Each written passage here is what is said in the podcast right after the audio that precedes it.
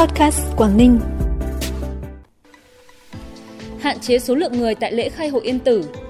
Móng Cái, hơn 7.300 tấn hàng hóa xuất nhập khẩu qua các cửa khẩu lối mở. Người dân Hạ Long tấp nập đi mua vàng trong ngày vía thần tài là những thông tin đáng chú ý có trong bản tin hôm nay, mùng 10 tháng 2. Sau đây là nội dung chi tiết. Thưa quý vị và các bạn, qua kiểm tra thực địa và làm việc với Ủy ban nhân dân huyện Vân Đồn về công tác xây dựng nông thôn mới sáng nay, đồng chí Phạm Văn Thành, Phó Chủ tịch Ủy ban nhân dân tỉnh nhấn mạnh, trong năm 2022 này, tỉnh Quảng Ninh đặt mục tiêu hoàn thành chương trình xây dựng nông thôn mới. Do đó, việc huyện Vân Đồn hoàn thành chương trình xây dựng nông thôn mới là điều kiện bắt buộc phải đạt được sớm. Chính bởi vậy, ngay từ thời điểm này, huyện Vân Đồn cần hoàn thiện các tiêu chí còn thiếu và yếu để xã Vạn Yên được công nhận đạt chuẩn nông thôn mới, củng cố và nâng chất các chỉ tiêu, tiêu chí nông thôn mới đã đạt được ở 10 xã đã được công nhận đạt chuẩn nông thôn mới trước đó, chuẩn bị tốt nhất điều kiện để trở thành huyện hoàn thành chương trình xây dựng nông thôn mới. Đồng chí Phó Chủ tịch Ủy ban nhân dân tỉnh giao Ủy ban nhân dân huyện Vân Đồn chịu trách nhiệm chính, các đơn vị chức năng tham gia để hoàn thiện hồ sơ công nhận đạt chuẩn nông thôn mới cho xã Vạn Yên, sớm xây dựng hồ sơ huyện Vân Đồn hoàn thành chương trình xây dựng nông thôn mới, hoàn tất xong trong tháng 3 năm nay. Trong không khí đầu xuân năm mới, 9 giờ ngày mùng 10 tháng 2, tức mùng 10 tháng Giêng năm nhâm dần, Ban trị sự Giáo hội Phật giáo Việt Nam tỉnh Quảng Ninh tổ chức lễ dân hương cầu nguyện quốc thái dân an tại chùa Hoa Yên, khu di tích và danh thắng Yên Tử, thành phố Uông Bí. Buổi lễ được tổ chức đặc biệt trang trọng để ôn lại giá trị lớn lao và trường tồn của non thiêng Yên Tử, cội nguồn lịch sử của thiền phái Trúc Lâm, công đức của Phật Hoàng Trần Nhân Tông, Phần lễ bao gồm nghi thức cung rước từ chân dốc dẫn lên Huệ Quang Kim Tháp và chùa Hoa Yên, lễ dân hương cầu nguyện quốc thái dân an và lễ đóng dấu thiêng yên tử. Buổi lễ được phát trực tiếp trên trang Facebook Yên Tử Mountain để tăng ni Phật tử, du khách gần xa cùng hướng lòng về tham dự.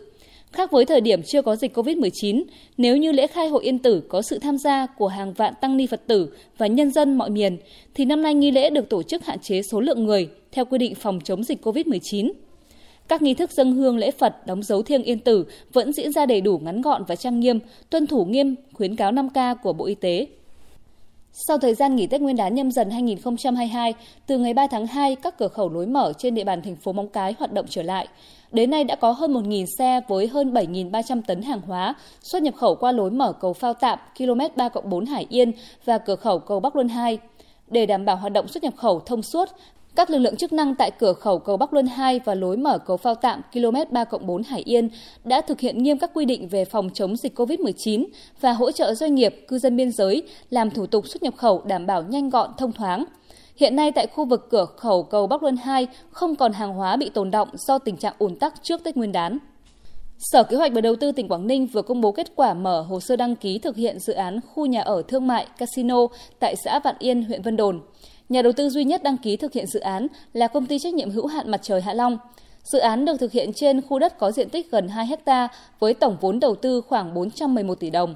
Quy mô đầu tư xây dựng 4 tòa trung cư cao 10 tầng, hai nhà phụ trợ cao 1 tầng và hệ thống hạ tầng kỹ thuật. Mục tiêu của dự án là đầu tư xây dựng khu nhà ở lưu trú nhân viên với đầy đủ tiện nghi, phục vụ nhu cầu nhà ở của chuyên gia, cán bộ, công nhân viên tại xã Vạn Yên, khu kinh tế Vân Đồn. Đến thời điểm hiện tại, toàn ngành giáo dục còn 541 ca nhiễm COVID-19, trong đó 10 trường hợp là giáo viên, 513 trường hợp là học sinh. Để đảm bảo an toàn cho học sinh tiếp tục trở lại trường học tập trực tiếp từ ngày 14 tháng 2, các cơ sở giáo dục đã và đang tận dụng thời điểm vàng từ ngày 7 đến ngày 13 tháng 2 để tầm soát và chuẩn bị đầy đủ điều kiện cần thiết theo các tiêu chí đánh giá mức độ an toàn phòng chống dịch trong trường học.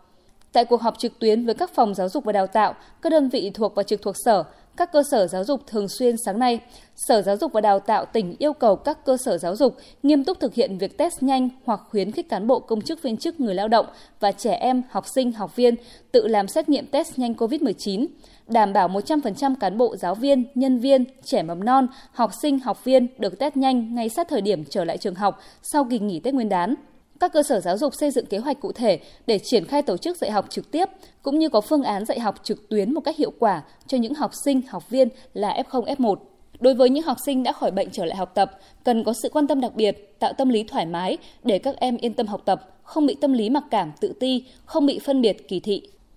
Ghi nhận tại các trung tâm cửa hàng vàng bạc đá quý trên địa bàn thành phố Hạ Long như PNG, Doji, vàng bạc Lê Cương, Yến Hoa cho thấy, trong ngày 10 tháng 2, ngày vía thần tài, rất đông người dân tấp nập ra vào giao dịch mua bán vàng bạc cầu may trong ngày vía thần tài. Đặc biệt trước tình hình dịch COVID-19 đang diễn biến phức tạp, công tác phòng chống dịch đều được các đơn vị kinh doanh đảm bảo nghiêm ngặt. Tất cả đội ngũ nhân viên và người dân đến giao dịch mua bán vàng đều ý thức đeo khẩu trang phòng chống dịch bệnh. Khách hàng vào mua vàng đều thực hiện nghiêm việc quét mã QR và đeo khẩu trang.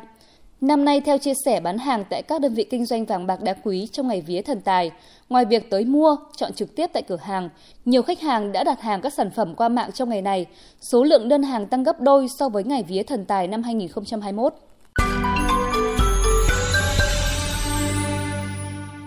Chuyển sang phần tin trong nước, ngày mai 11 tháng 2 là thời điểm điều chỉnh giá xăng dầu trong nước theo chu kỳ 10 ngày một lần của Liên Bộ Tài chính Công Thương. Giá xăng được dự báo tăng mạnh.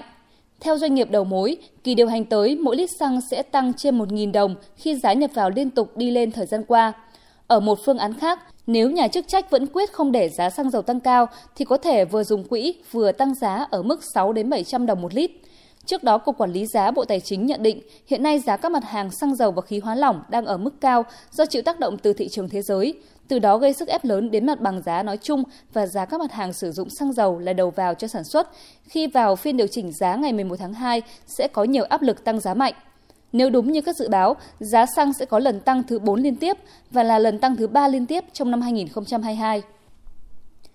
Dữ liệu phân tích từ công cụ theo dõi xu hướng du lịch của Google cho thấy lượng tìm kiếm đã tăng dần từ đầu tháng 12 năm 2021, tăng vọt trong thời gian từ cuối tháng 12 năm 2021 và đầu tháng 1 năm 2022. Đây là tín hiệu đầy khả quan về một sự phục hồi mạnh mẽ của ngành du lịch Việt Nam năm 2022, tạo đà thuận lợi cho kế hoạch mở cửa du lịch quốc tế trong thời gian sắp tới.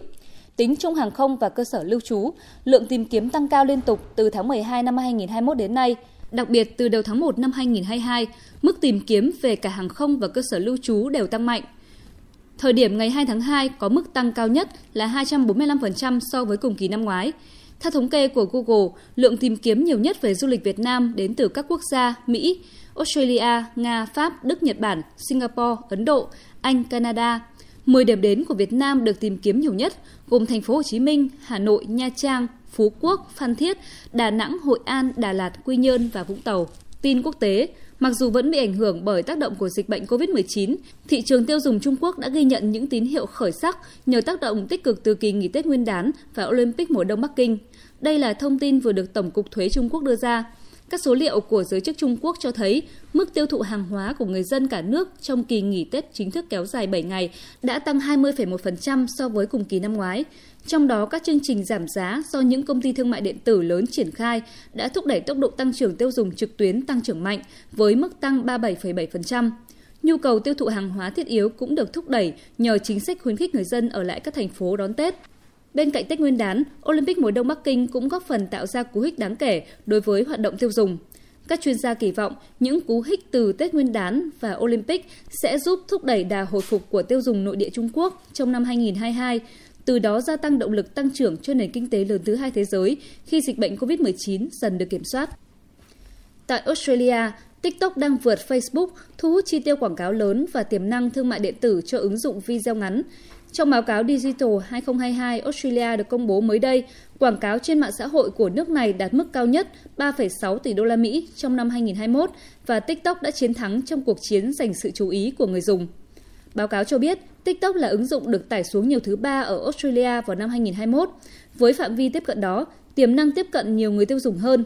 Mặc dù Facebook vẫn là nền tảng truyền thông xã hội được sử dụng nhiều nhất ở Australia, nhưng dữ liệu cho thấy người dùng đã dành trung bình 17,6 giờ cho mạng xã hội này mỗi tháng, ít hơn 3% so với năm trước. Đó có thể là một điểm dữ liệu đáng lo ngại đối với một công ty có vốn hóa thị trường đã giảm hàng tỷ đô la Mỹ vào đầu tháng này. Thông tin vừa rồi đã khép lại bản tin hôm nay. Cảm ơn quý vị và các bạn đã chú ý đón nghe. Xin chào và hẹn gặp lại.